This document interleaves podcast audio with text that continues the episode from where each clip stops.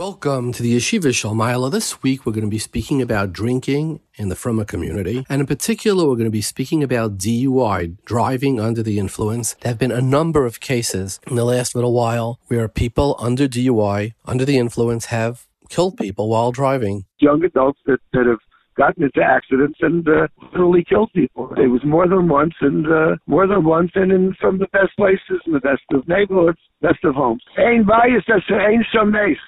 So we're going to have a number of guests. And we're going to be speaking, start with the legal. What's the jail time, fines, other repercussions of DUI, just plain driving? What happens if you injure someone, or kill someone? What's the legal amount of alcohol you're allowed to drive with? You're going to be very surprised. I know you think it's 0.08. No, no, no. It's much more surprising than that. Much less in many cases. There's a big misnomer about that out there. In any any DUI, there's technically two DUI charges. There's whether someone was driving at a 0.08 or more, or separate from that, were they driving in a way from alcohol that they were so impaired that they could no longer operate a motor vehicle with the care and caution of a sober person? So somebody could get a DUI if they're 0.04, but they get into an accident, right? They're, even though they're they're below the legal limit that we all know about, that 0.08, uh, that's most common, they still had impaired driving and they still could get convicted of a misdemeanor DUI uh, under just the driving while impaired uh, count. If someone gives alcohol to a minor, is he responsible for what happens as a result of the alcohol? What's called giving alcohol? Imagine you have a lachayim, a vart, you put some wine on the table, a lot of people come in. There's a kid there, he's 18, he drinks a glass of wine. Is that called giving? Or you didn't give it to him, you just put it there. Are you required legally to ID everyone who enters? Or could you just say, look, I'm assuming that I looked at him, he looks big. What about an adult who gets drunk in your house and then goes out and is in an accident? Could you be held responsible too? That's the legal end. And from the Rabbanim, is there a mitzvah of pidyon shvuyim for someone who got into trouble DUI that he needs legal for his you know, legal representation, etc.? According to halacha, if somebody gives drinks to others that cause damage, is he held responsible? Is there a difference between Gedalim and Ktanim? If you know someone who drives under the influence, can you give him over to the authorities? Person who gives drinks to legal minors, halacha gedolim, can you turn him over to the authorities? Is there an SMS on it? And then we'll speak about from Hashkafa, how big of a problem is drinking in our communities? And finally, what can we do as a community to stop this epidemic? We're going to have as guests for the legal part, we're going to have a super lawyer, a criminal defense attorney from California. He's frequently on the news, on the media. You could see him on YouTube, Lou Shapiro. Prosecutors are, are willing to stretch charges a little bit more uh, than they would normally to to punish people. There's nothing to say now that they won't go after an adult and add and charge them uh, with some type of manslaughter because manslaughter is defined as negligent conduct that, is foreseeably likely to result in the death of another. And the argument can be made that you give alcohol to a minor, you know they're and, and you know they're going to drive. Uh, you contributed. You, you should have foresaw that this could have resulted in this tragic accident. Uh, there could be uh, maybe a, a two or three year uh, sentence in a case like that. We're going to have for the halacha part Reb Zalman Grouse, renowned Dayan, Toyin, Mechabes an expert in Choshen Mishpat and Dina the too. Yeah, this is uh, a, is a terrible issue goes on. Much more more than that. Families are getting broken. People come addict. People getting addicted to wine, to to who knows what. They don't come home Shabbos. They're sitting on Kedeshim and they're getting halfway drunk. They don't know where they're going. And believe me, it's not no men, even women. Where's the shalom bayis getting broken? How many divorces are, uh, for that? I'll tell you more than that. Kids, kids from seven, eight years being sent to rehabs between goyim. We're going to have Chaya, a pseudonym for the wife of an alcoholic who tells the story of how her husband started going to kiddush clubs and got addicted to it and then used to come home stone drunk, where ultimately he lost his job and the family divorced him. He's someplace on the Bowery. If you see a fellow, maybe with a yarmulke on, holding a bottle of uh, Johnnie Walker, it's probably Chaya's ex. It's, it's, it's, it's pretty horrifying to watch a grown man get violent and be out of control and not, not in control of himself it's it's terrifying. They don't know what they're doing, and it's it's it's terrifying because they don't know their next move. They could like you know throw something less out, be for for the kids to be around and see that is it, it's it's life altering. It's it's it's something that they will never be able to unsee. And then we're going to have the famous Askin, Reb Tzvi Gluck. He's going to be talking about all the bodies he picks up, the tragedies that this is causing in our community. I can give you the, the actual real number. Alcoholism, we're averaging 10 to 12 new cases a month. If we're dealing with it as an actual case as a client, that means they're coming under our comprehensive case management system. It's not just somebody that called us and said, hey, this is a problem, we give them some advice. This is people that we are actually putting into treatment in one form or another, and that we're dealing with their families. We're going to have Rabbi Yaakov Feitman, the Rav of Kehillas Beis Yehuda Tzvi of Cedarhurst, New York, a Rav on the ground who, as Rabbanim, have to deal with the reality of these situations. Rosh Hashivas deal with the Lumdis, and Rabbanim deal with the Lamaisa. It seems that the, the vicissitudes of modern life and the pressures and the anxieties have caused this, this terrifying um, machla in our midst of drinking. Before we go to our program, I'd like to say of art and not on Nachamu. You know, Veschanan has Kabbalah Satira. It has all of Tefillah, Veschanan, Tafkuf Peites Vav Tfilas, and uh, you know the so many Sfarim. The Magal Amukis wrote what is it, 500 pshatim on the word Eschana, but we never speak about it. All we speak about is uh, is about Nachmu. So this week we'll speak about something different. I want to speak about Royin Es Hakailis, Shoimin Es Hanishma. I was at a chasana this year. I go to one or two weddings a year, and there was uh, by the badeking there was a, a non-religious woman and she looks at me and she says, Isn't this pathetic? They cover the woman's face. So misogynistic, almost barbarian. I'll tell you what I answered her. But let's go back to our Torah. So it says they were royin es hanishma. They saw the nishma. Like, why is that important that they saw the nishma? I mean, they saw it from the Kotzka, you know, also the Beduchasa, but he said royin es hakailas. They shouldn't say loy signaiv, loy mitavav, like emeg baganvanin. So it had to be royin es hakailas. Very cute. But I'll be machshava. What's the word they saw the kailas? Like, what's the importance that it's, look, it's fantastic miracle. There's no doubt about it. Lots of fun. But is that really important? Let me share with you. When we see something, you see all of it, you see it quickly, but we really see it on very topical, very on a very superficial level, which is what it means. Sheker hachein hevel I mean, fool's gold. How many often is somebody who's very beautiful actually very evil, right, or just mean, or just not beautiful? So you see, you see wide and fast, but superficially, but you're also sure what you saw. As a milo, you believe what you see. See what you believe. Nishma is something else. Nishma means both to hear, but it also means like when you say shemeyani, der heron. Shemei means I can, I can hear, I can understand this that is not seen. Like a story, you can tell a fantastical story of things that never happened, things that can happen, will never happen. You could say things about Olam Haba. You can't see it, but you could hear it. You could you could hear it in your head. So they're very different. One is absolute; it's superficial. It's wide, it's broad, and you're sure. The other one is deep, it's contemplative, it, it goes way beyond. So we can hear much deeper and much further than we could see. We could understand the, the infinite. But usually we never know what we hear, what we're, what we're contemplating is true or not. There's only one time that everything we could imagine, everything we could contemplate, everything we could deher was actually so was by Matan Torah. They were royin es hanishma. What you understood, what you believed, you actually were able to see it too. One moment in time, all of truth came together. What can be contemplated to be true and what could be visually see what you believe, it actually happened at one time. Very rare. Usually what we believe, we can't see.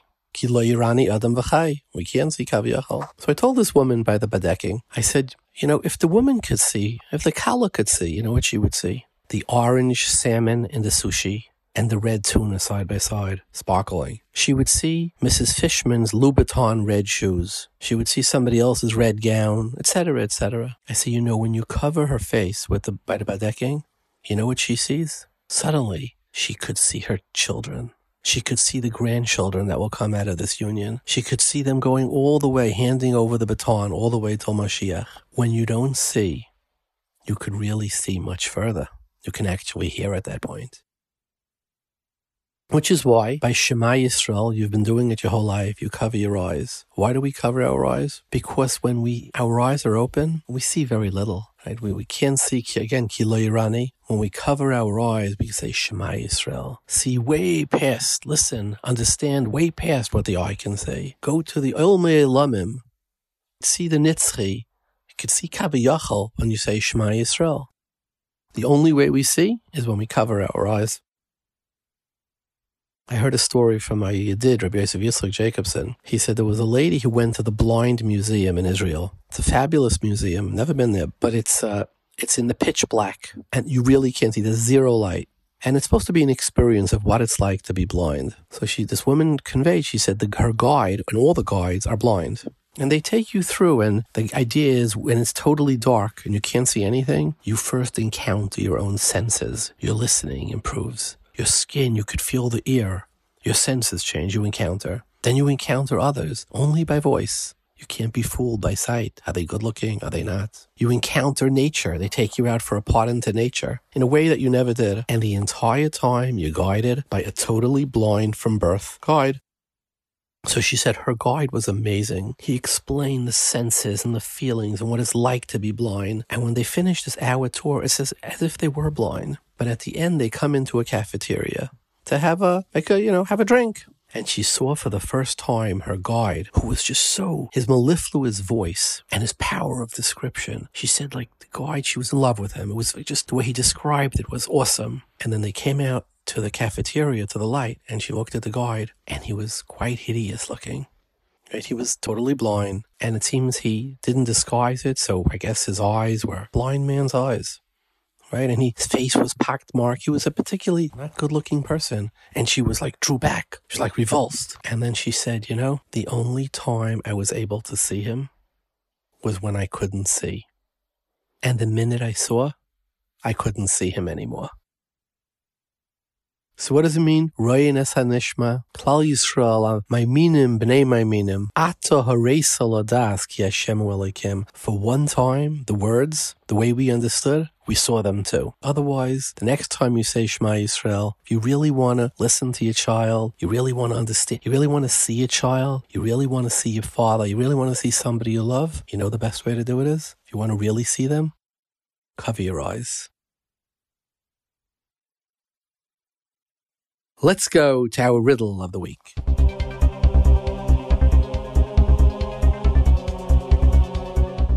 Shema Yisrael Hashem Elokeinu Hashem Echad. Shulchan Aruch Narachaim Siman Vav.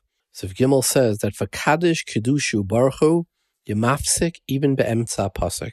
Then of Paskinan, question is, Kriya Shema is Kabbalah Somalchus Shemayim, and he's Isaac b'mitzvah. Why don't you say it's true als the din hefsik? There's not a problem, okay? But there's a different problem. I'm potter from Amen and Baruch Why? Because I'm an Isaac b'mitzvah of Kabbalah's Ol Malchus Shemayim, of, of Kriyashma. So I'm pata at that point from the mitzvah's tefillah of Amen and Baruch Hey, nachinami is din of paskinan, but you should be potter. also din of Isaac b'mitzvah pata and mitzvah. That is one riddle.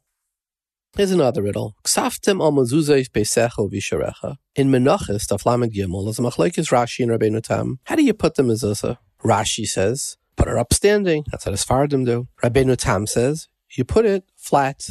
The Tur in Yoreh De'ah says, the medagdikim yoitzimidei shneim. And they do it on a slant. This way it's it's Sai Rashi and Sai Rabbeinu Tam.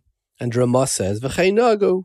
It's a pella when you put it on a slant, it's not standing and not laying. So you're sai Rashi, and sai. So why do we put it at a slant? L'chayra, you should say, put one mezuzah up, flip a coin, you do like Rashi or Rabbeinu Tam, right? And, and decide. But to do it at a slant, you're not yoitza both, you're not yoitza both. Those are our two riddles of the week. I remember when I was in the Mir, Reb Nachum set up shot in this. And the boys went over to Rabbi Elyashiv and he argued vigorously. Maybe next week when we do the answers, I'll tell you what Rabbi Nachum said and what Rabbi Elyashiv said. If you want to leave a message by phone or dial in by phone to listen, in America our number is 732-806-8700. In England it's 44, that's the country code, 33011-70250. In Eretz Yisrael it's uh, 02 372 0304. So let's go to our wonderful guests.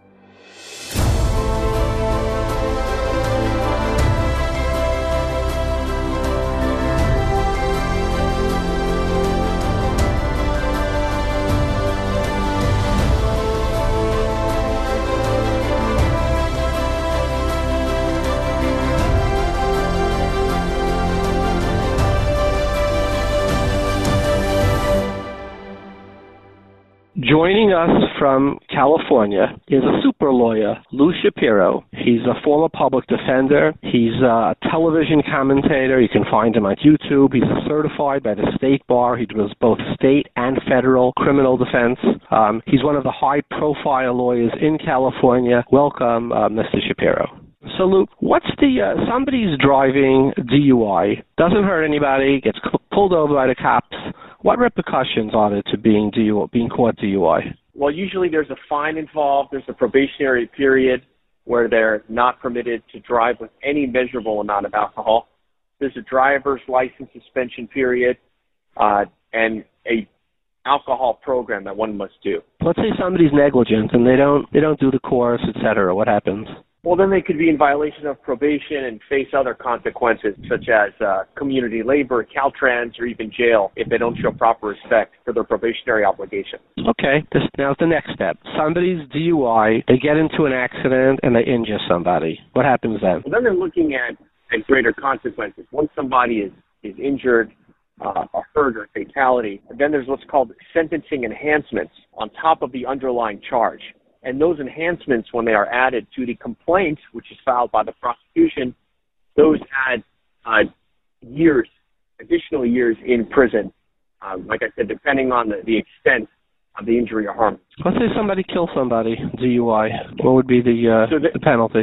Yeah, so then we're looking at at manslaughter uh, charged at that point, vehicular manslaughter, uh, which uh, you know, 10 plus years at least, could be more depending on uh, and what their blood alcohol level was, uh, what the and circumstances were of the offense, what the defendant's criminal history is, if any. You know, out here in Los Angeles, we had a, a, a national case, a Windsor Hills crash this week, and they actually charged uh, a nurse with murder when she was driving 100 miles per hour through an intersection. It's unclear if there was even alcohol involved or drugs, but the point is they actually filed murder charges on her, which is unusual because murder can be defined as depraved uh, conduct that that is coming from a depraved heart. When you act in a certain way that is very likely to result in, in death or bodily harm, it's basically it's like dropping a bowling ball from a standing over a free overpass. That's depraved heart, and that could be murder. So somebody's driving 80, 90, 100 miles in a 30 mile zone, um, what's the minimum they would get if it was a first time offender? And we're talking about no injury? With and kill somebody. Oh. I mean, if, if if they're under the influence and there's a death, uh, I, I don't see how they're going to to get anything below uh, to start. Um, maybe somewhere around the 10 year mark minimum. Wow, that's a lot. If you were defending it, how would you defend a case like that? Well, you, you try to show a, a judge and a prosecutor uh, any redeeming factors or equitable factors about the client. So if it, let's say they the client right after this incident takes a, you know accountability shows accountability for it and enrolls in a, in a residential treatment program uh, for an extended time, like six months to a year, uh, shows a, a, a genuine uh, remorseful action for the conduct. Uh, that obviously would be taken into account in, in mitigation. Um, you ob- you also hope that the the family of the victims, uh, you know, are more on the compassionate side rather than the, the you know vengeful side and we'll say, look, this is a one-time incident. This is tragic. The person is showing accountability for it. Uh, you know, telling the prosecutor, you don't have to to look try to you don't have to ask for the max necessarily on this person. Uh, the younger the person, obviously, that maybe a little bit more compassion will be given because, as we know, younger people are not able to think like adults necessarily. So um, there's there's developmental differences in terms of the thought process and that's that's about it. You know, those are the major factors you try. And if you if you took those factors, could you get it down to like five years or no? It's probably closer to a seven or eight. I think all the way down to five. It it, it could be, but it, I think it's unlikely. And does that mean if you, if somebody gets seven or eight, like can they get half with time served with you know to, you know beha- well, good behavior, or does that not work with federal? How does that work? Uh, so every state is different. Uh, so if a certain if a state classifies a certain crime as a, a violent felony, or then sometimes you serve the person would serve 80 to 85 percent of that time versus 50 percent if it's nonviolent. So it depends how the deal is orchestrated and structured, and that would determine if they do 50 percent or a higher percentage. Now, do do prosecutors usually look to deal because they don't want to go to trial, or in a DUI where it's fairly obvious they don't care?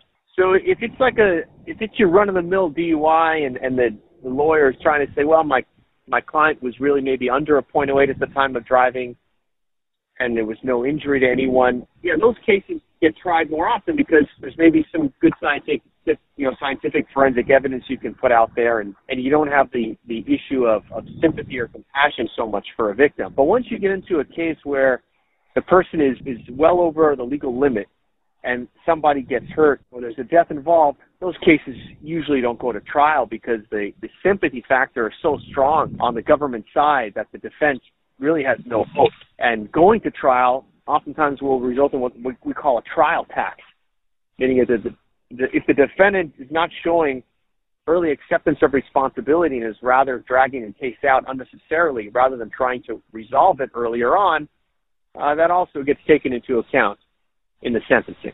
Now, what's the legal amount of alcohol allowed to drive? Is it like a shot, like your average 150, 175 pound male or 125 pound female? How many ounces? Like, what would you say? All right, so, so that's a good question. There's, there's a big misnomer about that out there. So in any any DUI, there's technically two DUI charges. There's whether someone was driving at a .08 or more, or separate from that, were they driving in a way from alcohol that they were so impaired that they could no longer operate a motor vehicle with the care and caution of a sober person.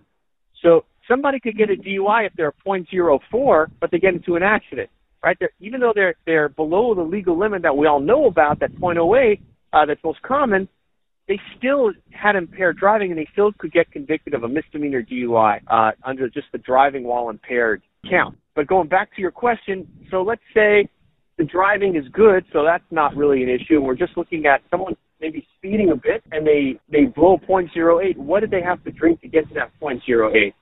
Well, generally, uh, for bars are supposed to measure drinks as they call them legal drinks, a certain amount of ounces per drink that so it allows someone to somewhat measure what they're drinking. So technically, there shouldn't be more than 0.02% by blood alcohol in each drink that they're giving. So meaning, uh, you know, technically, like let's say three to four beers would be would, would get you there, or or uh, three or four shots would get somebody there. Would get you to where? Um, to, to, to point oh eight. Oh eight. Because if each so shot if each shot is point oh two, so it's two four six eight. Or if it's three, it's right. three six. So yeah. Right, but then again, then that's the average. But then you're right. But if somebody is maybe thinner, or they just metabolize, they don't, or they do drink on an empty stomach, it could take a little bit less than that to get them to that threshold. And uh, and women tend to require less drinks to get to the same uh, level as a male. Is that because uh, they're women or because they weigh less? Uh, I, no, it's just because of the uh, because of the anatomy. Uh, there's forensic studies that were performed on both male and female, and this is uh, what came out of it. Okay. Now let's say you give alcohol to a minor, and a minor means in New York or New Jersey is, is less than 21, right? Um, are you responsible for what happens because of the alcohol? It's a good question. I mean, we, we are seeing in the law that prosecutors are, are willing to stretch charges a little bit more uh, than they would normally to to punish people. Uh, so if you were to ask me this question, you know, 15, 20 years ago, I'd say no. They're not going to. The, the adult's not going to really. Nothing's going to happen. But there's nothing to say now that they won't go after an adult and add and charge them uh, with some type of manslaughter, because manslaughter is defined as negligent conduct that re- that is foreseeably likely to result in the death of another. And the argument can be made that you give alcohol to a minor, you know they're and, you're, and you know they're going to drive.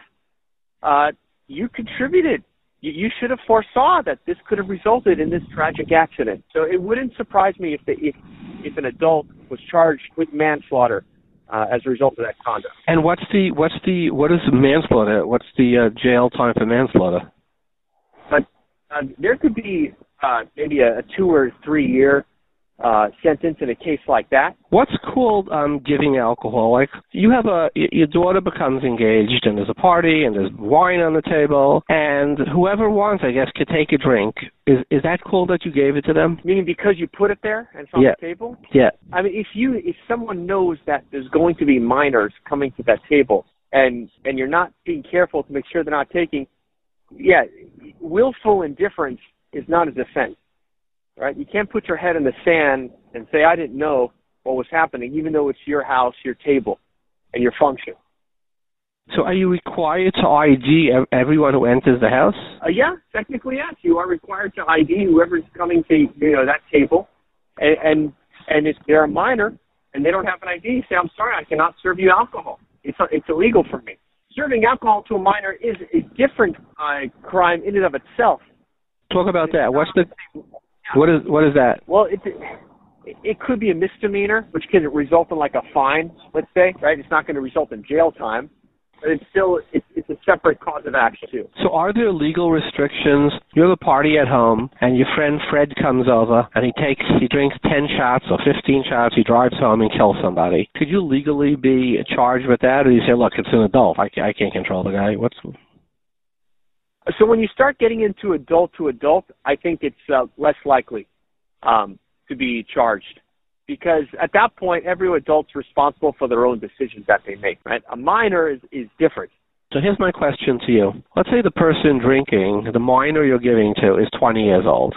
Now, except for alcohol, in any other way, he's an adult. Like if he shot somebody, he'd be tried as an adult, right? So wouldn't yeah. the defense be, listen, he may be a minor, he's not allowed to drink alcohol, but for everything else, he's an adult, so you can't charge me. I mean, it's adult to adult. It's an argument to make, but once the once the government decides to treat someone who's 20 as an adult, you're basically you as a co-defendant or co you know you're on the hook for what what the government is uh is it's an extension for the other party basically. But if I was the adult who gave the alcohol to the 20 year old, I would say, look, as far as I'm concerned, legally the guy's an adult. He's allowed to buy guns. He's minor, you mean? Well, this 20 year old, for alcohol, he's a minor. He's not allowed to drink, but for everything else, he's adult, which means he should be responsible for his behavior. Well, that, it depends which which hat you're wearing. If you're wearing yep. the hat of a prosecutor or. Yeah, but I'm the hat of the the homeowner. I'm the hat of the homeowner. That's what the lawyer for the homeowner. Wouldn't that be a good defense? It's look, it's an argument to make, right? It, but it's up to a, a jury in a civil case to decide how much weight is going to be given to that. Right. Lou, this was a really great interview. Thank you so much for your time. Yeah, thank you for doing what you're doing. Thank you. Thank you so much, Lou.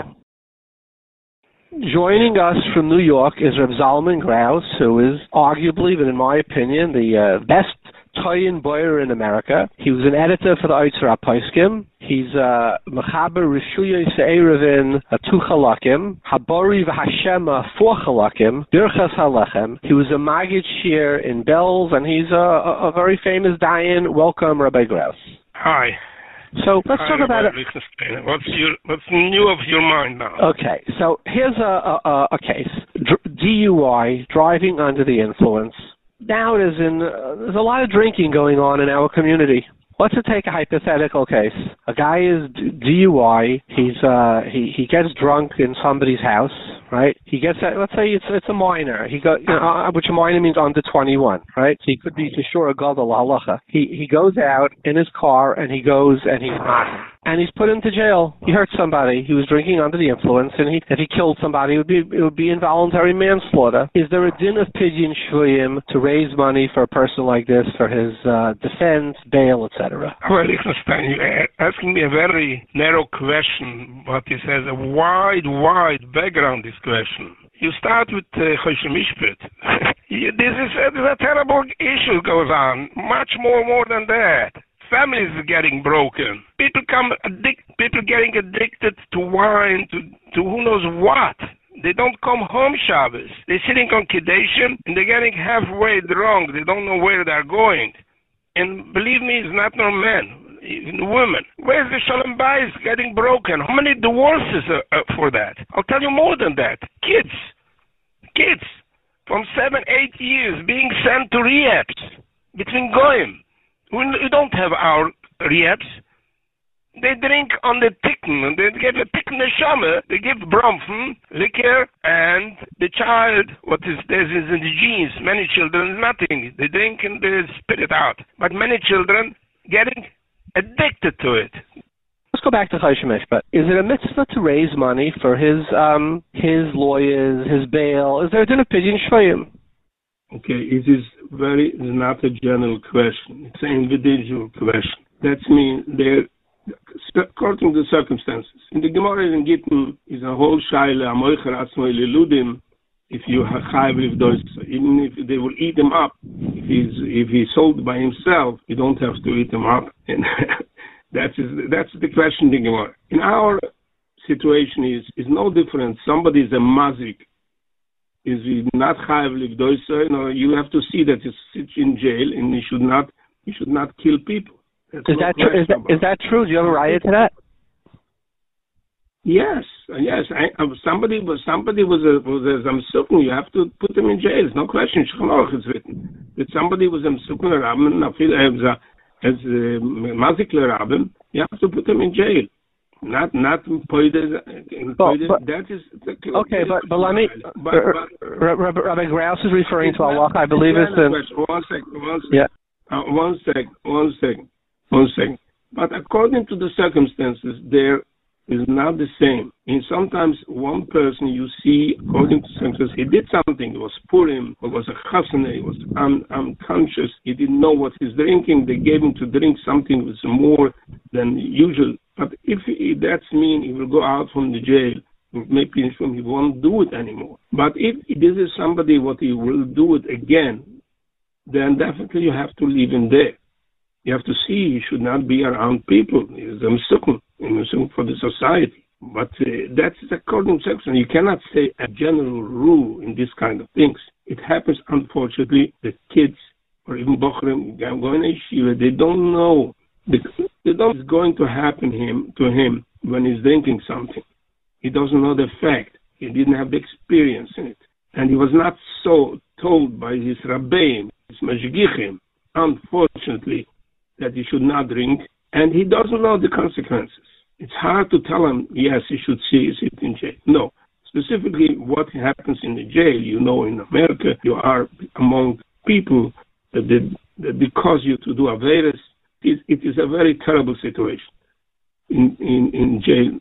You know that. And, but from the other hand, if it is a person what continues to do that, definitely should go into jail. Therefore, it's hard to say Mekodesh. But that is, that is, the Lochen Shchaloch is, as a Mazik Lerabim, is. Malchus. No question about it. Okay, so you, you covered a lot of ground, so let me go through slowly. The, the, the, the, the Gemara says that Pidyon Shvuyim is something that has both Rov and Cherev, right? It's, it's, uh, uh, uh, it, it, it's it's oil al kulam. It's kula isnobahu, right? It has. Do you believe that today's jails have? I, I'm just I'm just asking. Do you believe today's jails have have a din of rav and maves that they should? There's not not only the issue. It's not pidyon shvim. What are you talking? There's always we use lashon kodesh words that doesn't fit in. Okay. Pidyon means when came a different country came conquered the land, and they took it robbers, they took a person, an innocent person, they took him away, and now you want they want money for him. That's a totally different story. So, but but Rabbi Graus, that, and that's good. But on the other hand, there's other mitzvahs. There's other mitzvahs. Unfortunately, if sometimes it happens, and they they may put him may put him in jail for 20 years if he kills somebody, and and uh, according to the circumstances, but I know many people don't know, they don't know the precautions, what happens if you drink wine. You don't know what happens. It happens every day. It's very unfortunate. You know, our community is not aware. They push it under the drugs and uh, they don't talk about that. This itself, you are, you are. I don't know. You don't accept what I'm saying. No, uh, Rabbi Graff, I'm trying to. Rabbi Graff, I was involved. I was involved in divorces in kids that were from former kids. They were sent in rehabs between goyim.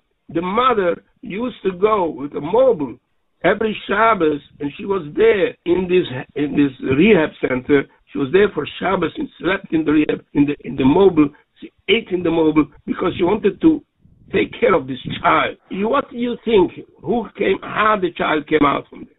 I'm a little bit emotional about that. No, no, that's emotional because I I live I lived it too through. Good. So Rabbi Graus, you're, you're this and that. Your point is you're saying it's not pidyon shvuyim because you said because a chevy is when they go and they catch somebody, they catch an innocent person and they hold them for ransom. A, it's just not a chevy. B, it's not. Um, I'm saying because it's not halali cherev, halali rav, etc. But it could still be a mitzvah of tzedakah. That's the debate here. But pidyon shvuyim is not. It could be a mitzvah of tzedakah. And your point is now the question is should you collect tzedakah for such a person? Not because they go around oh pidyon shvuyim gadol mikulam. It's not. Could it be tzedakah? Absolutely, helping somebody. But if you're being mazik to tzibur, it's not tzedakah. So you said it depends. If it's somebody who did it inadvertently, they weren't aware, it was a mistake, and they're never doing it again. I remember when I was 13 or 14, I still remember this. I got drunk on Purim. I had no idea what I was doing. I was so sick. I thought I, I vomited my from the time I was two. I was I never yeah I vomited everything I ate, and I have to tell you I never got drunk since then, and it's it's decades. So you're saying if it's a one-time thing, but if this is somebody who drinks and and knows that it's wrong and and and, and is therefore a danger to the tzibur if they get into their car, then in that case there would not be a mitzvah tzedakah because he has a din of a mazik larabin. Okay, good. I just wanted to. Uh. Now, it's an interesting Ramosha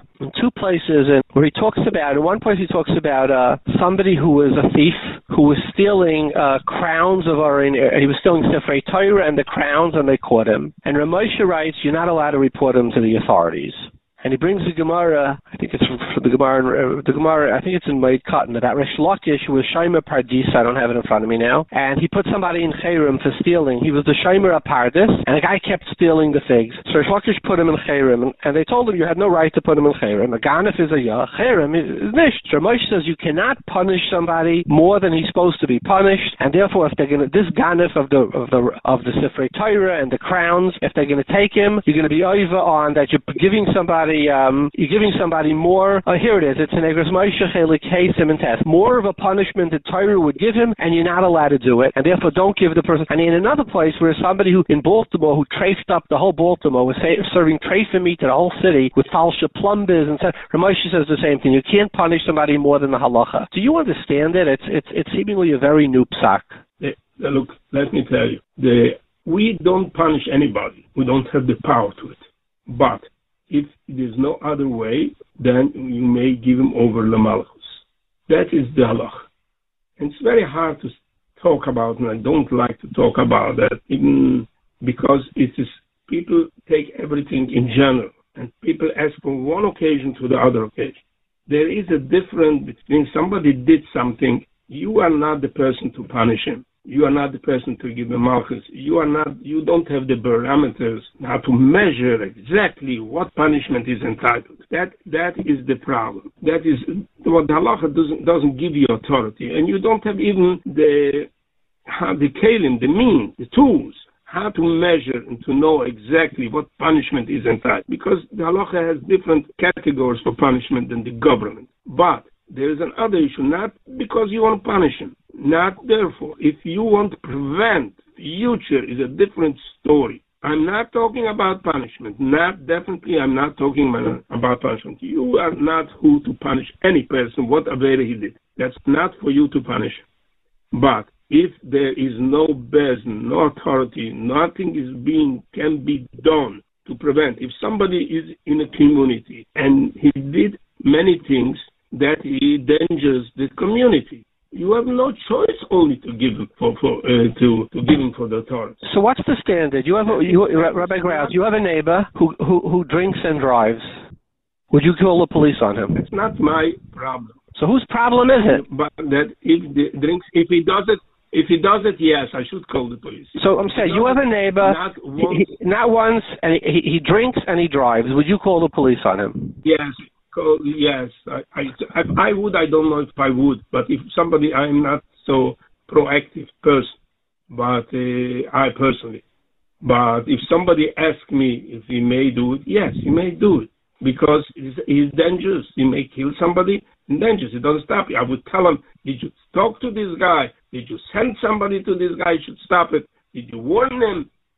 But this, oh, everything is circumstantial.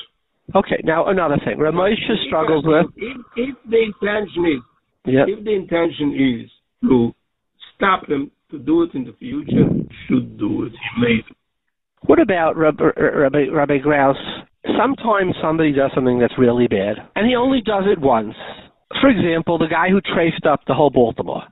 He served fleshige meat to the whole, well, this guy Finkel traced up the whole Monsey, right? So you could say, listen, No. he's not going to do it again because he's not getting another butcher. Nobody's ever going to trust him again, right? So we should not give him over. No. There is another argument that says, No. Leman Yishmu v'yiro.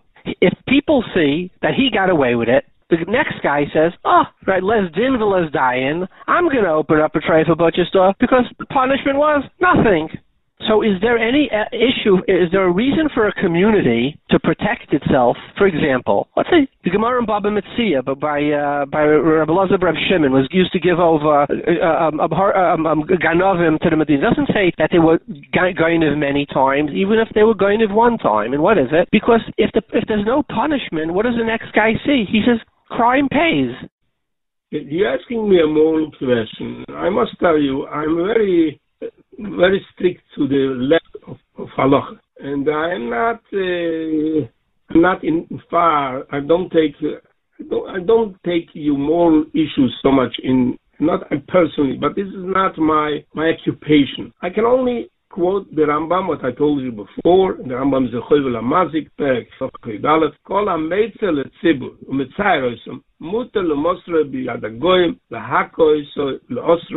LeHakoiso, LeOsro, LeKonsre. Those, I, I understand what Shati Rambam is not that you are afraid that he will do it in the future. Maybe the man is Roy, but that is the lesson from from Rambam. I cannot add, and I cannot. Uh, I cannot Okay, so let me- This, this word. So let me, so let me quote you a Ritva. A moral question that Um, maybe, maybe, maybe you have to ask uh, people that know better or are bigger Okay. than me, or they Rab- have more the courage Rabbi to Graff, do it. But Rabbi I would, I, I would definitely, I would listen to each case individual. So let me, Rabbi Graus, let me let me quote you a Ritva and a Rashba. The Rashba is brought in Chayshim Mishpat, Shin Peches, and Veis Yosef. He says he's going on the story of Rabbi Elazar Reb Shimon, right? Who midine hamalchus laharig b'loy edim v'hasra liyaser ha'olam k'mosherinu b'David shaharai ger amaleki.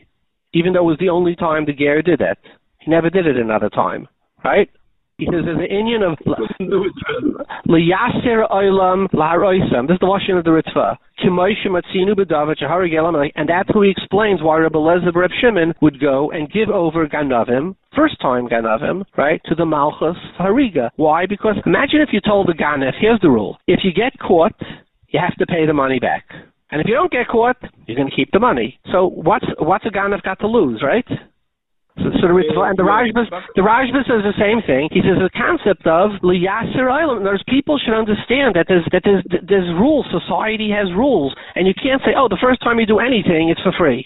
Rabbi Lichtenstein, there is another side to that coin. We are living in a society that everybody may kill the other person and say he's a Russia, he's who knows what, and everybody has his opinion, who knows what he did, and he will give you all kind of excuses why the other person is a Russia and he's a tzaddik. And they're preoccupied with all this kind of nonsense. If you go on the street, specifically in Israel, you will see every time a different, uh, how you call it, uh, The street, Pashkeville, or whatever you call it, and you see there's a Russian, there's a Pikoidis, what he did, and then turns out that the whole is baloney. Never did it, never do it, all kind of stories. Therefore, you cannot go and say in public, whoever did that and that.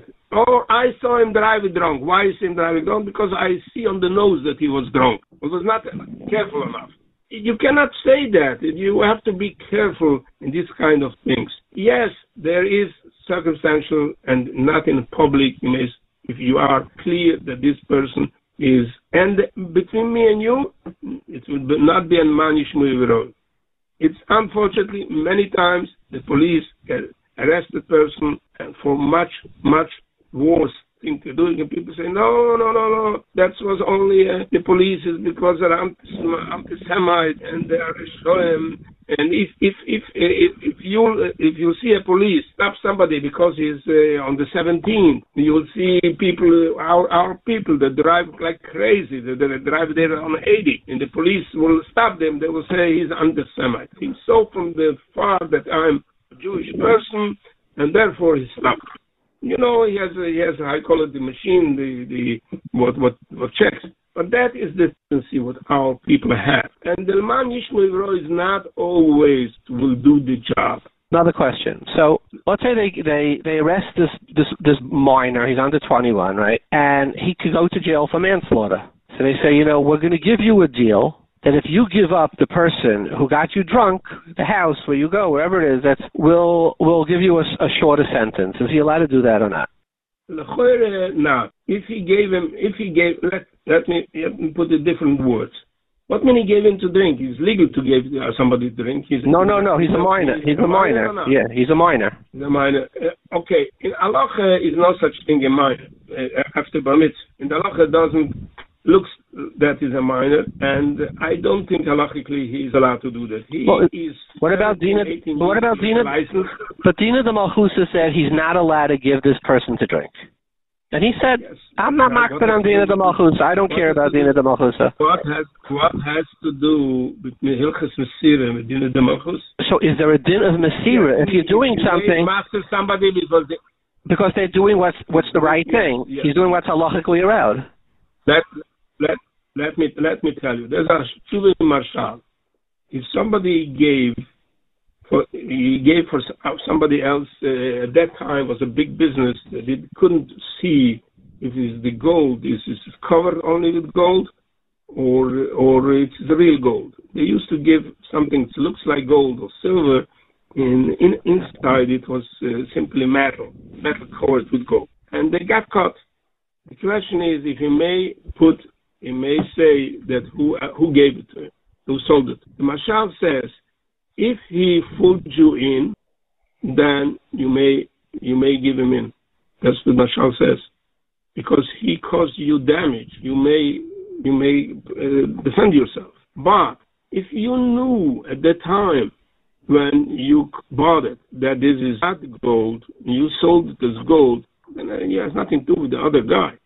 You yeah, but there's a difference. But there's a difference between these two cases. In you, in the case of the gold, there's a guy. He has a store. He says, "I sell covered, gold covered, silver covered, um, uh, fake. You know, like everybody, all silverware. It's a lot of it is silver coated. He's not doing anything wrong. But here, giving to the minor is beheftza against the law. It's wrong.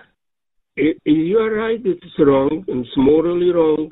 So it's legally wrong and halachically and halachically wrong. Yes. Yes halachically, I really, I think always is wrong when you give wine, and even if you drink wine, is also wrong. But here it's a, here it's the it's against the din of the malchusa. But yeah, it's against the. Which is meant to protect, which is meant to protect society. It's not like some din of the malchusa. It's a din of the malchusa. Everybody would be made to protect the roads from drunk drivers. Is a real din of din of the malchusa. Most opinions would agree. Yes.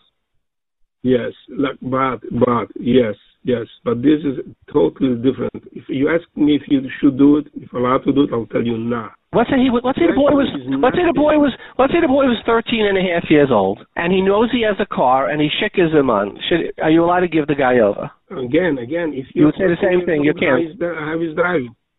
He he has a car. He, he has a car. He got a car. Thirteen year old got a car. License. Without a license.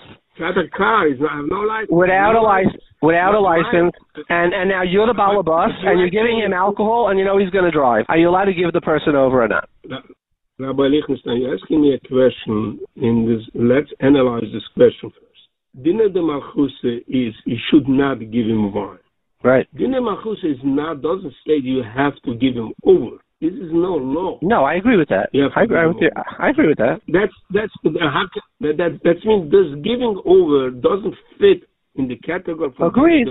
Agreed. But I say you're not being nice. You're being nice. To give him over. Is not is therefore is not allowed to do that. Only if you fool them. Let him, let's see if he fooled them. Rabbi, I understand. I, I understand. But let, let me ask you.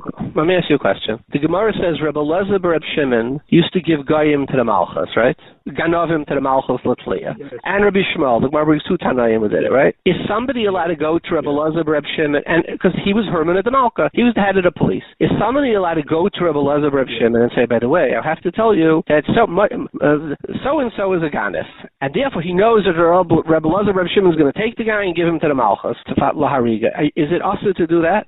That's mutter because what do you mean Moiser? Moiser means Moiser means it doesn't say Jew or Goy. Moiser means you give it for an alim.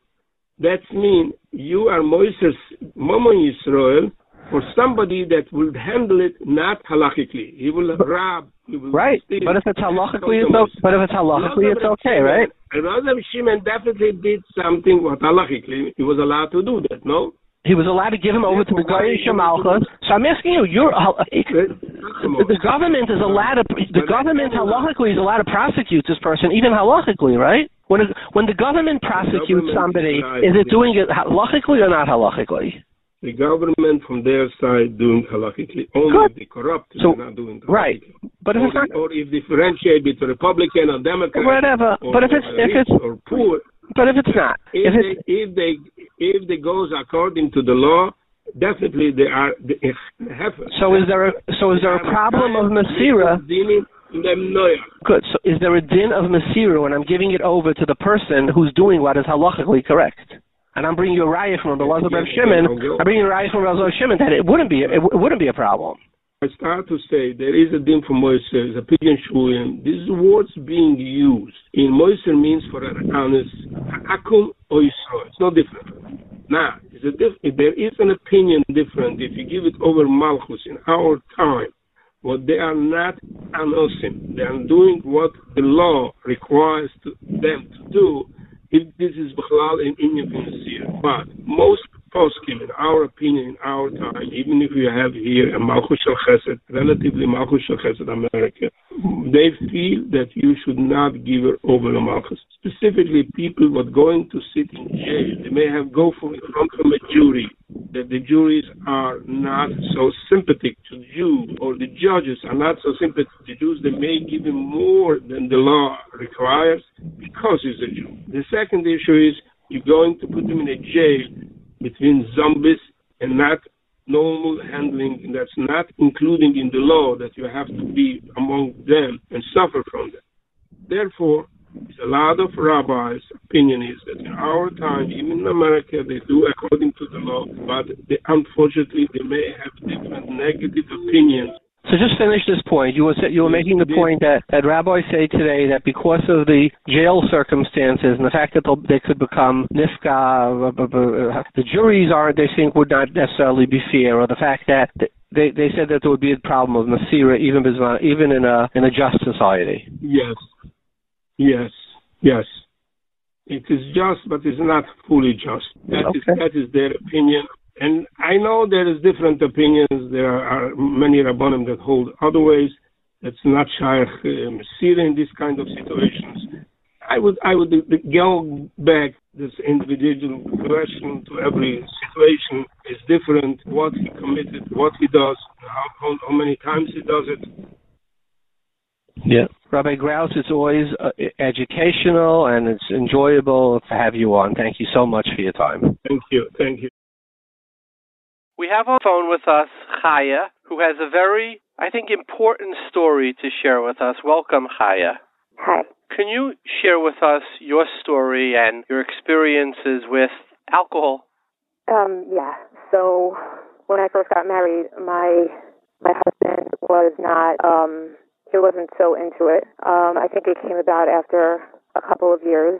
I think it started with my son's Zacher, and um, it, it it continued on. Like at first, I didn't really pay attention. Um, it was like, okay, he'll have something at the table for Shabbos, and he he started to invest in more more things, and he like used the word connoisseur a lot, um, which I think was the beginning of the fact that I didn't really recognize it for what it was. It was just like, okay, he's into it. It's a habit. It's a, it's a hobby. It's like something he does for fun, and he he like prided himself on knowing all these fancy names, all the single malts and and things like that. Um, as as things progressed, and uh, it got it got like little by little, it got worse and worse. It would start at the Shabbos table, and it would eventually kind of cross over into um, like other other times during Shabbos, and then eventually it was like weeknights. It's it's it's it's pretty horrifying to watch a grown man get violent and be out of control and not not in control of himself. It's it's terrifying because that's not that's not who. The, first of all, a grown man is is is, is strong, and when they're drunk, they like don't even they can't control their movements, and they just kind of like flail around and and they don't know what they're doing, and it's it's it's terrifying because they don't know their next move. They could like you know throw something, lash out. Be for the kids to be around and see that is it, it's it's life altering. It's it's it's something that they will never be able to unsee. Usually though, the the the usual course of his um his drinking habit was that he would kind of start the table uh, on Shabbos. This was like uh, he would start at the table, end up on the couch, make his way to bed, and like sleep through the rest of Shabbos pretty much till Havdalah. Sometimes I would make Havdalah myself. Other times he would manage to wake up in time, especially in the summer. He had time to sleep it off, so he would make Havdalah. During the week, at the worst point, he would just be drinking all night and then sleep all day. And did he have a job? Yeah. Um, I mean, you know, he he um, he had his own business, but he kind of ran it into the ground. He wouldn't be able to move. He would just sleep till two or three in the afternoon and then get up and start the entire process all over again. And did he? Did you go to bungalow colonies? I mean, did he drink at Keddashim? Was it bungalow colonies? Was it in public yeah, so, or just in um, private?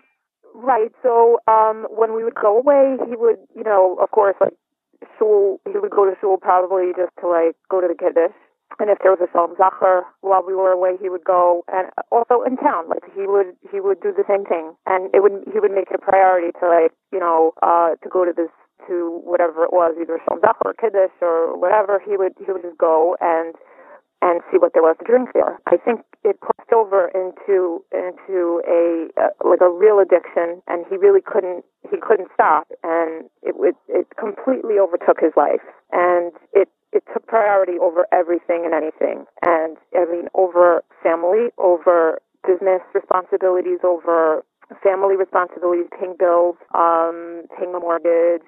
It it it basically alcohol was the the main star of like w- why my marriage was destroyed. That was the most that was the most um, prominent addiction, and um, it was something that it took me it, it had such an impact on my life that it took me years to even walk past a wine store. Like if I had to go somewhere, if I was in a plaza and there was a wine store there, I would drive from one store to another so I wouldn't have to walk past it. Like it was almost like living a double life. Like how it impacted me in my day to day life was that I had to like pretend like everything was fine. Like this was my new normal. So I had to go along with it and pretend like it's totally fine that my husband was sleeping all day and not making any money. And I had a part-time job which helped pay for maybe a couple grocery orders um a month or whatever was. It wasn't very much, but it, it was something, but it wasn't enough to live off of. And I I had to like kind of pretend that this was normal to live a life like this and I had to put up a front and a face, and it was it was completely exhausting. And I, I had no idea how I was I was going to live next week. I was just trying to get through the next hour. When you were dating, did you see anything that would give you an indication that was he could become an addict? Um, no, there there was really there was absolutely no sign of it, and even in like my first year or two of marriage, it wasn't it wasn't even like there was there was no clue that it would be such a thing. Is there like one or two moments that you felt like that really painful moments during this journey or embarrassing? Like share with us because I want the next time somebody puts out by a kiddish, you know, ten bottles of scotch, single malts, and you have teenage boys and married men piling up and not taking a schnapps glass but taking like a water glass to fill it up. Share us some of the pain that they can be causing on the future spouses or children of these people? There were a few a few really embarrassing moments. Um, I mentioned that because of my husband's addiction, that he was not able to pay a lot of the bills in the house. My car was actually repossessed in the middle of my neighborhood on a very sunny summer day when everybody's kid was out and they were all watching. And of course you had like 10,000 kids on the block coming to see the tow truck. And I, the guy was not he was not like being quiet about it. He was like he was just like you know shouting the whole time. And it was it was so humiliating. Um you know i've gotten my utilities shut off. One time it was erev yontif that my water got shut off. It was it was so it was so extreme and so awful and so humiliating. And um one time, I think it was on my my husband was pretty pretty drunk and he started yelling at me outside. We were we were standing outside and he got upset at something, so he started yelling at me in the middle of the street. And there were couples walking and families walking and I was begging him to be quiet and I was begging him to go inside the house, but he was completely unhinged and he just kept screaming at me in the middle of the street. And it was right outside our house and I'll never forget that. There is no excuse for giving anybody underage, um, even Bahram, um, any alcohol whatsoever. Um, you know, people people would scoff at me and laugh at me, but I don't know. Like I lived my life and I've seen what happens, and it's it's pretty scary. Alcohol is an extremely addictive substance, and it's so easily attainable. It's not illegal. Um, it doesn't take much for somebody to, to get their hands on it and to to give it out, especially in yeshiva. Is it fair to say that alcohol almost destroyed your life? I think it, it's a fact that alcohol definitely helped destroy my marriage and almost destroyed my life. Chaya, thank you. You're very brave for sharing this with us, and I hope a lot of people listen and take your words to heart. Thank you so much for having me.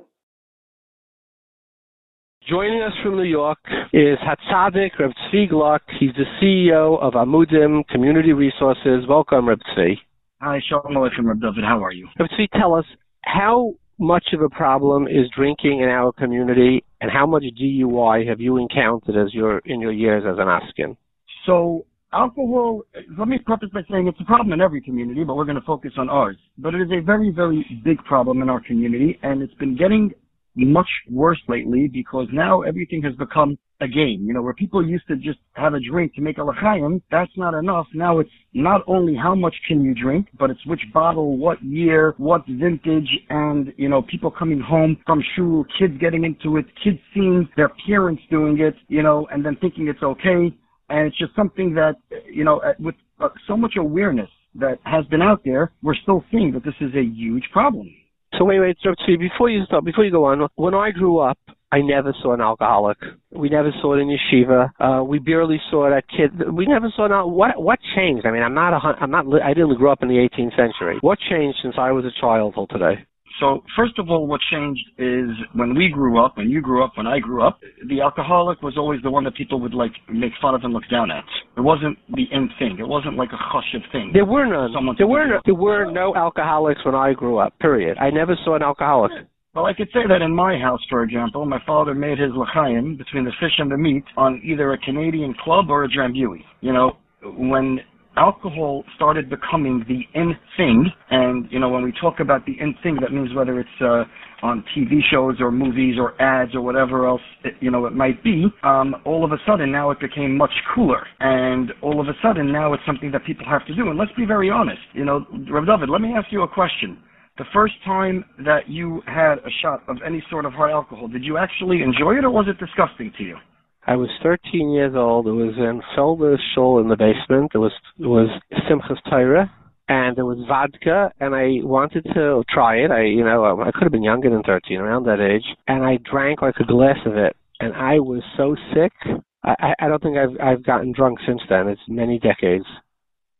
Okay, so and that's really the point right now, where everybody that we know, their first drink is always disgusting, always. And then all of a sudden, they have to have the second and the third. Why? Because they're seeing it by their parents, by their parents' friends. They're seeing it in schools or even with their peers. And it's like become such a competitive act and and especially with everybody knowing, you know, which bourbon and which scotch, and you know, I mean, I, I got to tell you, I said this to you a while ago. I was uh, having a meal in Eretz Yisrael on Sukkot, and I had a bunch of yeshiva bacharim by me a few years ago, and I had one bottle of wine on the table, and I made it very clear, it's here for kiddush and a little drink. We're not here, nobody's here to get drunk. And some bachar looks at the bottle, he goes, oh, I saw this bottle, but if you know the year older than this is much better. Like he's like a mumcha, and I'm looking at this kid, I'm like, what are you talking about? Like I don't know the first thing about it, but you know, when you're seeing this, that means it's become so acceptable that now everybody has to be in it, and we're not doing enough to stop it. And it's a very big problem. So, so what is it? What again? What has changed in our community? It's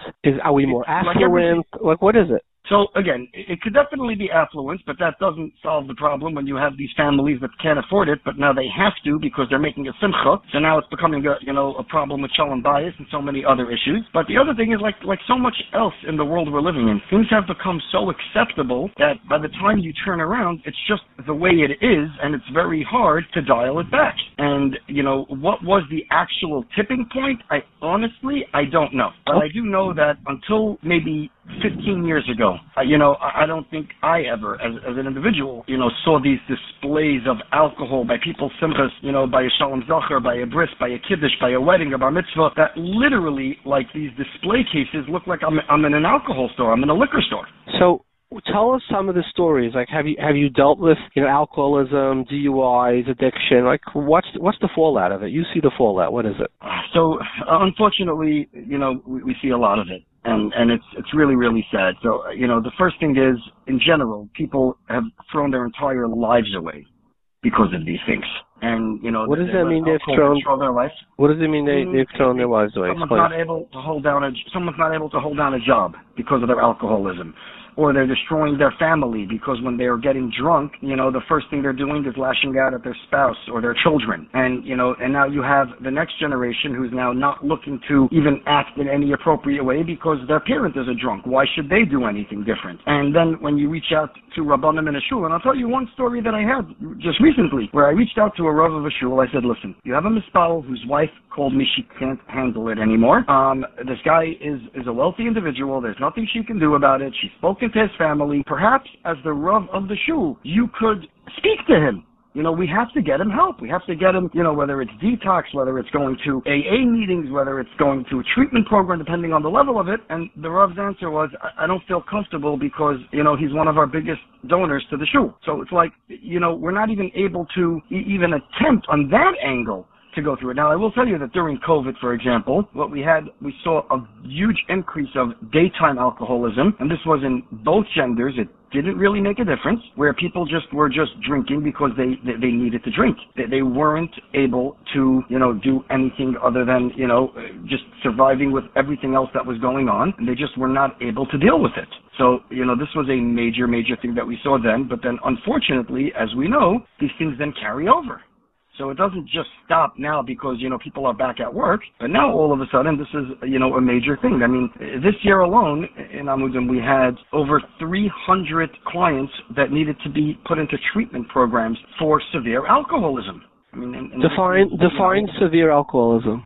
not able to function without having alcohol, not able to not able to do anything else. It took over their life. Person gets up in the morning, needs to have a drink. The person is at work, needs to have a drink at work. Getting behind the wheel of a car. You know, listen, you know, we talk about drunk driving accidents, right? You know, there's a very, very interesting statistic, which is that when people are driving drunk, usually it's other people that end up dead when they get into a fatal accident. So now the driver not only can be charged with, you know, uh, manslaughter or homicide, but also is living the rest of their entire life knowing that they killed someone or a family or, you know, someone's father, brother, sibling. So there's also a tremendous amount of that the Have we ha- have we had any DUIs because of alcoholism in our community?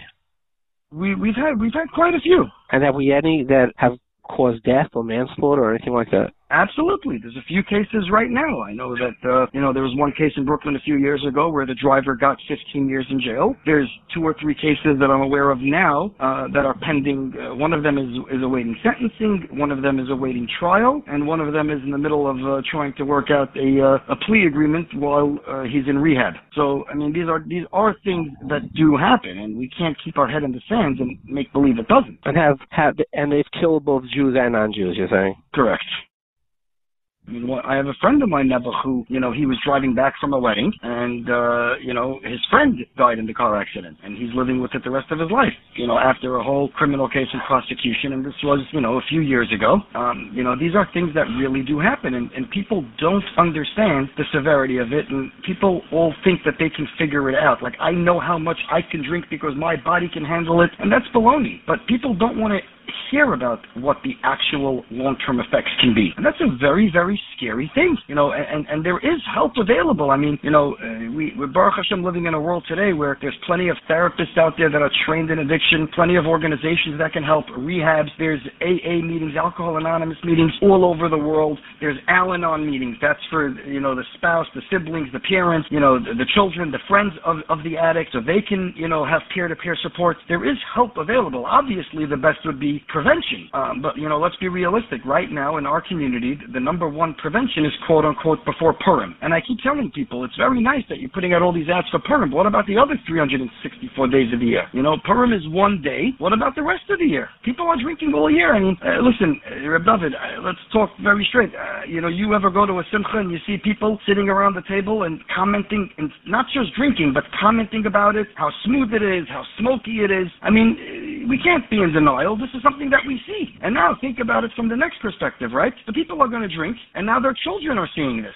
What message are we teaching our children? So then they get into trouble. So all of a sudden now, I can't believe this happened to my son or my daughter. What do you mean you can't believe? You you, you put them in that place. So you see a, a lot of addiction. You see um, alcohol addiction. You see probably marijuana addiction. You see drug addiction. What other addictions are there? Help me out here. What, what we deal with regularly is, uh, like you said, alcoholism. You know, we deal with uh, various, uh, you know, substance abuse. We could talk, you know, it's street drugs. It could be Okay. prescription drugs. So you're talking about heroin, uh, fentanyl, Okay. uh, you know, things that can actually kill people quickly. We have a Right. huge increase right now in our community of gambling addiction, Gambling. which is the numbers. The numbers are jumping, you know, up like never before. A big part Right. of it is because you know of the legalization. Uh, there's you know sex addiction, um, porn addiction. Internet addiction, you know, and a lot of people assume internet addiction and porn addiction are the same. They're not. You know, people that are literally addicted to the internet, especially in the younger, you know, generation, the adolescents with these online games, that they're literally stuck to it. And then you have people that do have, you know, work addictions, which can become unhealthy and, you know, eating, you know, food addictions. I mean, there's just, listen, let's say it the way it is. Too much of anything will make somebody an addict. You know, there's a concept of moderation and there's a concept of, of knowing when enough is enough, but people that overdo it, and, you know, the problem is we still have this big stigma in our community that when people do know that a loved one, you know, is going through something difficult, they're embarrassed. It's going to affect the shidduchim of their kids, of their siblings, of whatever. So it becomes a very big issue to get people the help that they need, even though help is available. So two questions, two last questions here. You you mentioned like you know five addictions, much more, but I, I'm I'm I'm putting sex, porn, internet sort of into one. Um, alcoholism. How much of it do you see? Like you get 50 calls a week by Amudim. Like, do you do you really see a lot of it? Like, how much uh, how much do you actually see? Bear with me one second. I can give you the, the actual real number. Alcoholism, we're averaging 10 to 12 new cases a month. And when and for you to to do it, like what what does that mean when you like a case? Like, like how serious? So if- we're dealing with it as an actual case as a client, that means they're coming under our comprehensive case management system. It's not just somebody that called us and said, hey, this is a problem. We give them some advice. This is people that we are actually putting into treatment in one form or another and that we're dealing with their families. So they can either be set up with meetings, peer-to-peer support, actual treatment programs, therapists, but these are cases that our clinical staff at Amudim are actually managing their and their families' care on a regular basis. This is not just a So- for a question. Question, Steve. A lot of people listen to this. So I don't want to talk about the Rabbanim. The Rabbanim, uh, people think they're supermen and they're supposed to fix everything in our community while managing off, off the m- most meager salary. So let's leave the Rabbanim out of this. As, as community people, what can we as a community do to bring down the incidence of alcoholism? Better education in schools at younger ages without being scared of this common myth of saying if we talk about it, then we're going to make people start doing it. You know, which is completely ridiculous. You know, I mean, in, in the U.S., I read a study not too long ago. The average child has their first drink that their parents know about between 13 and 15. Yet they have their first drink that their parents don't know about at this point between 11 and 12. Now, we can talk about it from the younger generations, right? But I can tell you, peer pressure, desire for independence, and stress are very big factors. But we also have to understand that there are there are genetic predispositions to people that will have a higher chance of getting addicted to something. Okay, um, and there are environmental factors, social factors. What do I do? Uh, me, oh, me. Mr. Balabas. What do I do? So, so there's two things. First of all, impress upon the schools to come up with real proper curriculum to educate on this and also become knowledgeable on the actual effects of it. Speak to your kids about it. You know, if you're going to drink, drink responsibly. Be a positive role model. Make sure that you know who your children's friends are so you can see what's going on. Have open, open communication is almost always the number one thing.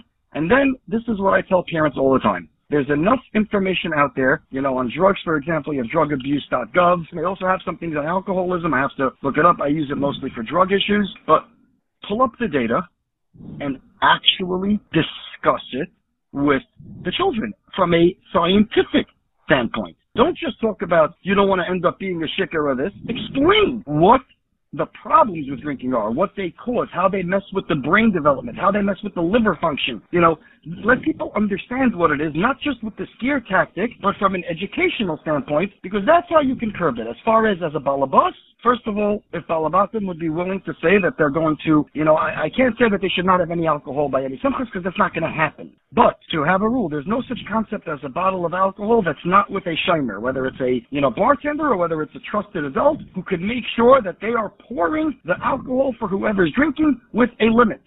Person has two two drinks, no more. Underage, zero. You know, create this rule where there's no just alcohol sitting on a table someplace on a buffet that anyone can have access to it. Yes, it's important for kids, but it's important for adults as well. So if the Balabatim would, would, would agree to that, and then if they would also agree to stop having this whole competitive thing of, you know, the more expensive the alcohol, the better the simcha is going to be. If somebody needs that type of alcohol to make their simcha better, then they need a lot of other help before that. Tzvi, thank you very much. Ron will give you the ability to continue being the, uh, the when I when they say the home mishaisig b'tzechet tzibur b'amuna kadosh baruch hu yishalem scharam, I to certainly think of you. Thank you very much, Reb David Aflacha, with everything you do, and thank you as always for bringing such important awareness to the masses who really need it. call Kol bye. Joining us from Cedarhurst, New York, is Rabbi Yaakov Feitman. He's the Rav in Kehillas Beis Yehuda Tzvi of Cedarhurst. He was a Manal for many years in RJJ of Staten Island. He writes weekly for the Yated Ne'eman and Halacha and Hashkafa. He's printed Sarim, among them Art Skull, Blueprints, and Halacha and Hashkafa. Welcome, Rabbi Yaakov. Shalom Aleichem, a pleasure to talk with you. So, DUI, drinking, first as a Rav, you're, you're on the ground why do you think when I was growing up, I imagine when you were growing up was the same thing, you just never saw drinking.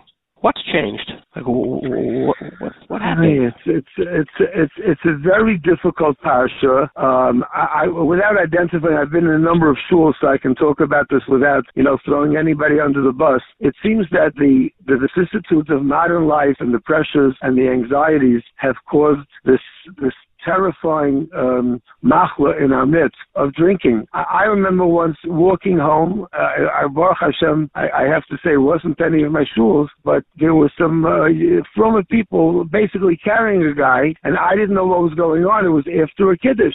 So they told me that this is a regular um, uh, phenomenon. They carry a guy or two home, they deposit him on his porch or on, on his deck, and then Nebuch, uh, the lady of the house, has to deal with it. And and and the rest is a bechil l'dairis, unfortunately. We're, we're seeing it now in the next two generations, probably, of how it's affected those children, many of whom are drinkers like their fathers, unfortunately.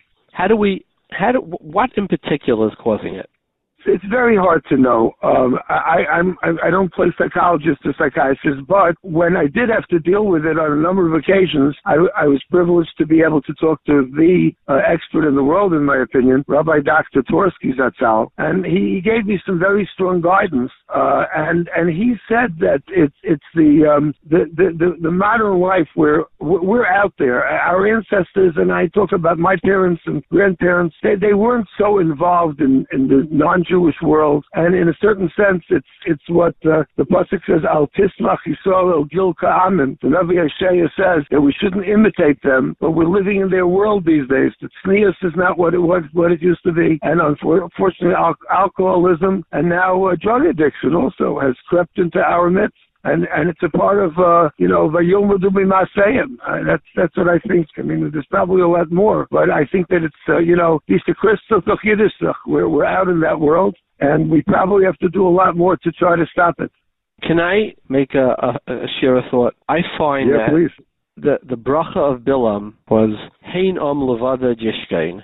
We we walk alone. And what does that mean? If we spend our lives comparing ourselves to other people, it, it- happiness is impossible, and unhappiness is guaranteed. So, like TikTok and Instagram, even though you could say halachically maybe there's nothing wrong with them, they go against the essence of what Klal Yisrael is of Heinam Levada Jishkein. The, the endless comparison and comparison and comparison. Whoever you are, there's somebody who's better looking, who's taller, who could throw further, who could catch better, who could slide faster, who could dress better, whose skin. It's it's a, just a recipe meant to create grief. And to me, you know, it's it's not a halacha thing, but rabbanim should get up and they say, Let's go back to our Mila of Avram, Avram Ivri, Ein Am. The only person person should compare himself to is the person he was last year or last week. Otherwise, everybody's a fingerprint. Everybody's different. Everybody has their own mission. Stop with the slavery the, of needing the affirmation of others. And I, I see that so much of it is the social media, kids staying glued to it, and they look up and their faces are like haunted because they're all deficient. They're all they're all missing. They're all they're all small. They've been made small by these devices, and it should be asa. To, you could you could play TikTok, you could play uh, uh, uh, Scrabble all day on the internet. You, TikTok and Instagram and v'chahena v'chahena that is constantly about comparing and measure. It's it's it's poison for the soul. Absolutely. I, I you know, I, I was thinking, you know, when when uh, we we spoke about. So what what hit me instantly was one of the most famous passages of Reb Aharon Kotler that's on the Mishnah's Rabbaran because he keeps coming back to the Ben Sair Rameyer and he says that. um the, the Ramban says that the problem that the Ben Saramaya does not follow Kedoshim Tihyu. So he says, the Ramban says, look at this. Here's a guy that's stealing. We're worried that he's going to kill. And, and what is he getting punished for? And we're not punishing him for anything he did yet. We're saying oh, Hashem Seifek. So what are we, what are we punishing for? Because he wasn't the Mekayim Kedoshim Tihyu. So Rabbaran says, you know, one of the most amazing passages I, I thought of Rabbaran is that he says, it's a limud godlach kolechad vechad the koshem is chanech limsar atzol eretzoynes chumriyim umagbir herkelu b'ze bevada yove al yizeh kama. Now, this is very similar to what you're saying, is that, that if we're comparing and we're, we're somehow um, evaluating who we are or what we are, sort of like the Meraglim also, by the way, because they looked at themselves as being small, as you just said. But Rabbaran says that, that we have to make sure that we don't forget that we're Kedoshim and they're not. And, and you know, I, I remember Rabbi Twerski Zatzal telling me that you have to try to tell your people that that's not holy. Getting drunk is not holy. Now, you mentioned halacha. It's halacha in Hilchas, uh, in, in Shchita that uh, a sheikhet can't, can't get drunk, uh, a, a Hara can't be drunk, and, and if he deal is shiklusa shaloit, it's, it's like a shaita, that's halacha, halacha psuchim shulchan aruch. And we're making our children, I'm not talking about the adults right now, they're, they're causing it, but the children are becoming insane literally insane from this, and it's it's it's a very terrifying scene. By the way, I I, I you know you said that that the rabbanim have to speak. Um, I, I, I, Baruch Hashem, when I came to one of my schools, I don't want to identify, they had a regular um, Kiddush club going on. The the the day that that I the fir- my first Shabbos, my first drasha was about canceling the Kiddush club, and I had some people very angry at me. And then Baruch Hashem, you know, they came around after a year or two or three. It took a long time that they realized that their children are looking different, they're looking different, and their wives thanked me profusely, and and they told my Rebbitzin that it may have saved their lives. But Well, when you say kiddush club, what is a is a kiddush club mean? You don't allow a kiddush, you don't allow the drinking. No, no, so I don't allow the kid. The, the Kiddush club is a very, very strange uh, beast. The Kiddush clubs, and it was in my school, but I I yashined it that downstairs, upstairs, you know, wherever it's someplace in the building, they walk out of davening, you know, if it's uh, you know after kedusha or during laning, during the haftarah is very popular, and they go down, they make kiddush, and they drink. They drink to their heart's content. So then I got rid of. Now, did I get rid of every kiddush that's happening every place? No. I wish I did. Um, I've, I've reduced it very much. But I, I don't think that I, I, I wouldn't be realistic if I said it's never happening. But it's Baruch Hashem, at least on my watch, very, very little. But they do some drinking. What I've I've said was if if you're a mensch, you want to make a l'chaim, you want to make kiddush on, on booze, not make kiddush on booze, that's a machlokes a The chassidim do it. But, but if you want, make one l'chaim that if your children and other people's children see that you're not having a second drink, make a l'chaim. Minig, whatever you want to call it. Minig is Isis Gehadim sometimes, unfortunately. But more than that, you are destroying an entire dar. And Baruch Hashem, I, I think I've seen pairs from it. It's interesting, by the way, I have to mention, the, the, the, the Ibn Ezra says, it's also brought by Rabbaran, by the way, that a person that engages in this kind of activity does not be kairis because he's not interested. He doesn't believe that there's an Olam Haba. That's what the Ibn Ezra says, uh, close to a thousand years ago. So, in a certain sense, this obsession with um, personal uh, enjoyment, pleasure, that, that's something that's not, not a Yiddish shazach. It shouldn't be in any case. Well, is it even pleasure? I mean, do people enjoy getting drunk, or is it just some type of a, like you know addictive behavior, some sick addictive behavior? Yeah, no, there's no question about it. They they they probably think that they're enjoying it because I, I don't know about you. I've seen these and I know nothing about these these various liqueurs, but I've heard Rabbanim discussing the various. I must say, fine Rabbanim, Talmid Chachanim, Rabbanim, talking about the various um, advantages of a certain uh, bourbon or or or, or uh, I don't even know what they are to be very honest. But over another one when it's a very expensive bottle in shuls where Baruch Hashem there's some uh, people that are quite quite wealthy and they're comparing notes on the booze. And this is at a Yiddish Kiddush. That's how it's Yisrael, Amen. So, um, I mean, my own plan, especially in light of some, of some recent ter- terrifying uh, events, that uh, I'm, I'm going to probably be talking about it uh, Shabbos Shuvah and, and during all, all, all of Elul. Everybody has a little bit of his uh, during Elul and Yamim Noraim. And we, I speak to myself as well, and maybe mainly to myself, have to take advantage of these days and uh, and use it to try to stop this because it's it's a magafa. It's a bigger magafa than COVID. When you say terrifying events, what are you referring to? The children, you know, children, not children, but young adults that, that have gotten into accidents and uh, literally killed people. That's what I mean. Wow. It, it, was more than once, and uh, more than once, and in from the best of places, and the best of neighborhoods, best of homes. Ain bias, that's ain shameis. So, Rabbi Feitman, do you think that um, you know, raising money is is uh, they go around collecting money for their legal funds. Do you see do you see that as pidyon shvuyim? No, not really, not really. You know, there's a we, we actually those that are learning Yomi will probably recognize this. Just recently in in the Daf and uh, the farshim that we all bring down, they bring down a a of Rabbi Yankov Emden Zatzal and Michelle Shaifet about uh, there was a yid that killed another yid in, in a fit of uh, they they got into a fight and then one of them knifed the other, killed him. And the question was, one Rav said that since the government will let him off if he makes a shvur chamura and he swears on the Bible, that he should do it because today there's no we don't have skills right to Erev So Mamela, you know, he can, he has to get off. He doesn't have to commit suicide, and and uh, he he can get off even by making a shvur. The guy came said, "What are you talking about? Din Agam eats a slave There's such a thing as a Shemayim. You're going to get killed."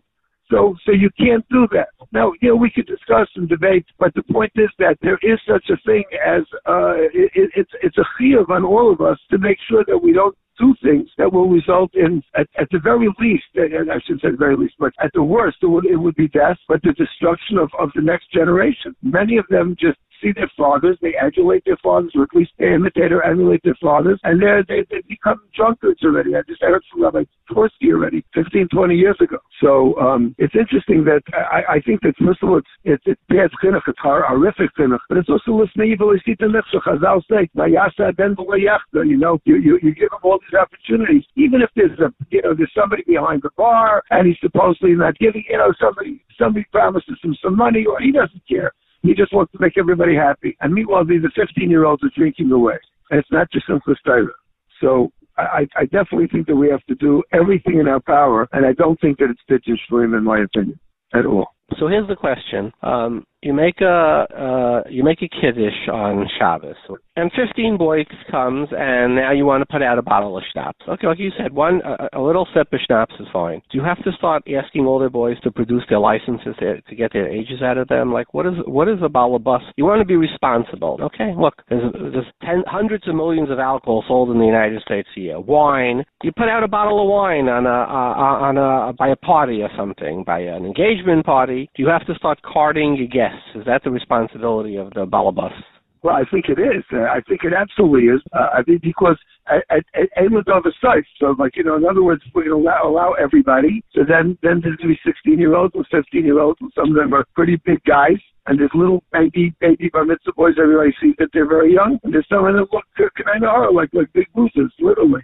I'm afraid to say that, but uh, they, uh, they're, they're, they're, I think we, we all have to make it Durham. It would be very, very good, and and, and we're, we're talking to many people. You're you're very popular, Baruch Hashem, and your your shows are listened to by many thousands. That the Rabbanim should get together. There are many rabbinic organizations, and um, I, I would I would hope that we would hear from the Dali Yisrael that would say that we should do whatever we can. Well, not only we can, we do more than we we've done before because this is a magefa that that we never had in Klal Yisrael, and it's it's already resulted in tragedy. We we, we shouldn't uh, wait for more. So, last question: You know somebody who's drink who's under the influence and drinking, or, or, or drinks under the influence. You call the police on him. Well, uh, I I think that that it it, it, it's it's okay to do, but we have to know: was it a one-time thing? Was it the first time, or do we know that this fellow was a shicker?